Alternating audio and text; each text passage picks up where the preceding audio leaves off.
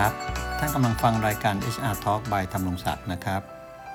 วันนี้ก็จะมาเล่าสู่กันฟังเรื่องของคำถามที่ผู้สัมภาษณ์ควรจะต้องระวังนะครับ คือวันนี้เนี่ยมันเป็นโลกของโซเชียลมีเดียนะครับโซเชียลเน็ตเวิร์กไม่ว่าจะเป็นเรื่องราวอะไรก็สามารถจะแชร์แต่ละคนเนี่ยก็จะแชร์ให้ผู้คนรับรู้ รับทราบกันได้รวดเร็วครับ แค่เสี้ยววินาทีเลย ถ้าเป็นเรื่องดีก็ดีไปครับ แต่ถ้าเป็นเรื่องไม่ดีเนี่ยการกระจายต่อเรื่องไม่ดีมันเร็วกว่าเรื่องที่ดีนะฮะ เพราะฉะนั้นก็ไม่ว่าจะเป็นทางไลน์ทาง Facebook Instagram อะไรก็แล้วแต่นะครับทวิตเตอร์เนี่ยมันก็จะไปได้เร็วนะครับถ้าเรื่องไม่ดีเนี่ยนะครับเพราะฉะนั้นเรื่องที่ผมจะเอามาแชร์วันนี้ก็อยากจะฝากไว้เป็นข้อคิดเตือนใจสำหรับคนที่จะต้องเกี่ยวข้องกับการสัมภาษณ์งานนะครับ เป็นผู้สัมภาษณ์นะครับ ผมมักจะเรียกติดปากว่าเป็นกรรมการสัมภาษณ์อะแม้ว่าบางทีไม่ได้เป็นรูปคณะกรรมการก็ตามนะฮะแต่ผมจะเรียกติดปากมาเสมอเลยจากด้วยอาชีพที่ทำนะฮะ เรียกว่ากรรมการสัมภาษณ์ละกัน เพราะงั้นต่อไปนี้ถ้าเวลาผมพูดคำว่ากรรมการสัมภาษณ์ให้ท่านเข้าใจว่าหมายถึงผู้สัมภาษณ์กันละกันนะครับผมมักจะไปเจอการตั้งกระทู้ต่อว่านะฮะคนที่สัมภาษณ์อยู่เสมอคนที่เป็นกรรมการสัมภาษณ์นะครับ ไม่ว่าจะต่อว่า HR ต่อว่า Line Manager หรือผู้บริหารที่ทำหน้าที่เป็นกรรมการสัมภาษณ์นะครับ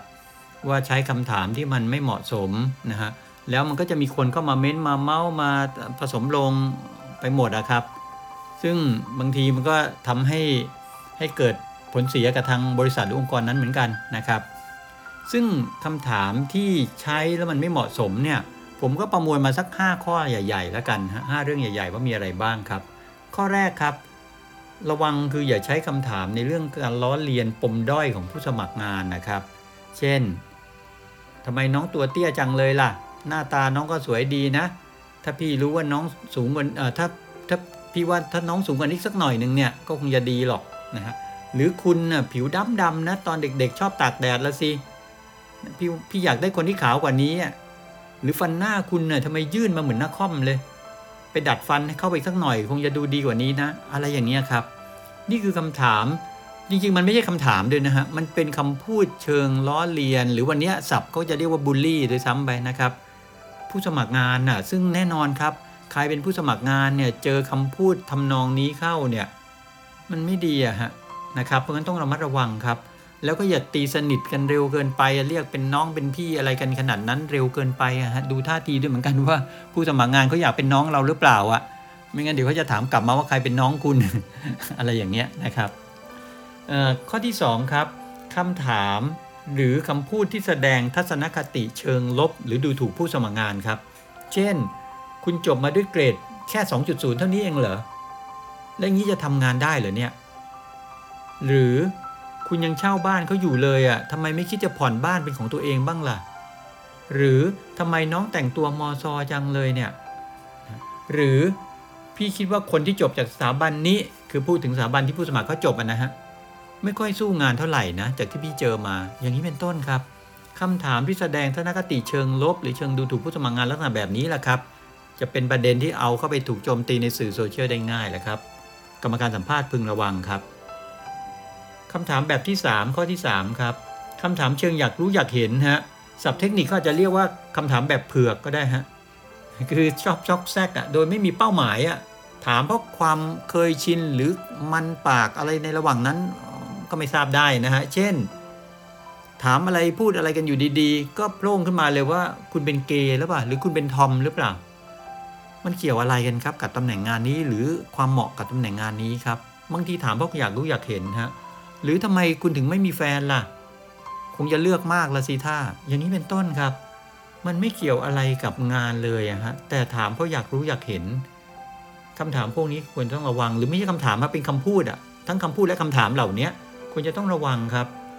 ถ้ามันไม่เกี่ยวกับงานเนี่ยอย่าไปตีสนิทหรืออย่าไป ผมใช้คำพูดตรงๆ ว่าไปลำปามเขาอย่างนั้นนะครับ ผู้สมัครงานรู้สึกไม่ดีครับ ใจเขาใจเราครับ เป็นเราเจอแบบนี้ก็ไม่ดีนะครับ เราจะรู้สึกแย่เหมือนกันนะครับ ข้อทีสี่4ครับคำถามหรือคำพูดเชิงอวดภูมิรู้ของกรรมการสัมภาษณ์ครับ เช่น เราถามเรื่องอะไรเกี่ยวกับเรื่องรอบตัวความรอบตัวผู้สมัครงานไปสักเรื่องหนึ่งเนี่ยผู้สมัครงานไม่รู้ขึ้นมาเนี่ยตอบว่าไม่เคยได้ยินเรื่องนี้เนี่ยก็จะโพล่งมาเลยครับว่าคุณไม่รู้เรื่องนี้เลยเหรอเนี่ยไปอยู่ที่ไหนมาล่ะเขารู้กันทั้งบ้านทั้งเมือง ห็นไหมฮะน้ำเสียงและคำพูดมันเป็นในเชิงตำหนิเขาอีกฮะคือเขาไม่ได้รู้ทุกเรื่องนะครับ ตรงนี้ต้องระวังนี้ด้วยฮะกรรมการสัมภาษณ์อาจจะรู้แต่ไม่ได้แปลว่าผู้สมัครจะต้องรู้ทุกเรื่องเหมือนกรรมการสัมภาษณ์เสมอไปนะฮะคือเขารู้ไม่รู้ว่าเก็บไว้ในใจเราฮะเราจะพอใจไม่พอใจเก็บไว้ในใจเรา แต่ไม่จำเป็นต้องใช้คำพูดทำนองแดกดันกลับไปแบบนี้ไงฮะหรือ ขนาดพี่ไม่ค่อยอ่านข่าวพี่ยังรู้เรื่องนี้เลยทำไมคุณถึงไม่รู้อะคุณไม่เคยอ่านข่าว ไม่มีสื่อโซเชียลไม่อ่านหนังสือพิมพ์บ้างเลยเหรออย่างนี้เป็นต้นครับคำพูดทำนองนี้แหละครับ คือเชิงอวดภูมิรู้แล้วฉันรู้ทำไมเธอไม่รู้เนี่ยพึงระวังครับ ข้อที่ 5 ครับ ไม่ได้ถามฮะแต่ชอบพูดสั่งสอนผู้สมัครงาน โดยมันไม่จำเป็นเลยครับ เช่นฮะคุณแต่งตัวอย่างนี้ออกจากบ้านไม่อายคนอื่นเหรอเนี่ยนุ่งสั้นขนาดเนี้ยอันนี้เป็นกรณีผู้สมัครผู้หญิงครับ หรือคุณรู้ไหมว่าถ้าคุณสักอย่างนี้เนี่ยไม่มีที่ไหนเขาอยากจะรับคุณหรอกอาไปพูดถึงผู้สมัครงานบางคนที่เขาสักอยู่ไงฮะหรือเออคุณอายุยังน้อยอะยังคิดอะไรไม่รอบคอบ เอาไว้คุณอายุมากกว่านี้คุณก็จะคิดเหมือนผมนั่นแหละ อันนี้คือคำพูดนะฮะที่เชิงสั่งสอนผู้สมัครครับ ถามว่ามันจำเป็นไหมไม่จำเป็นครับ ผู้สมัครงานพฤติกรรมเป็นยังไงแต่งกายมาเหมาะหรือไม่เหมาะยังไง อันนี้เป็นหน้าที่กรรมการสัมภาษณ์ที่จะต้องจดบันทึกหรือ ให้คะแนนหรือโน้ตเอาไว้เฉยๆ แต่ไม่จำเป็นต้องไปพูดสั่งสอนให้เขาแต่งตัวให้ดีกว่านี้ หรือให้เขาไม่ไปสัก อะไรให้เต็มตัวอะไรก็ตามเนี่ยนะเพราะว่าอย่าลืมว่ากรรมการสัมภาษณ์ไม่ใช่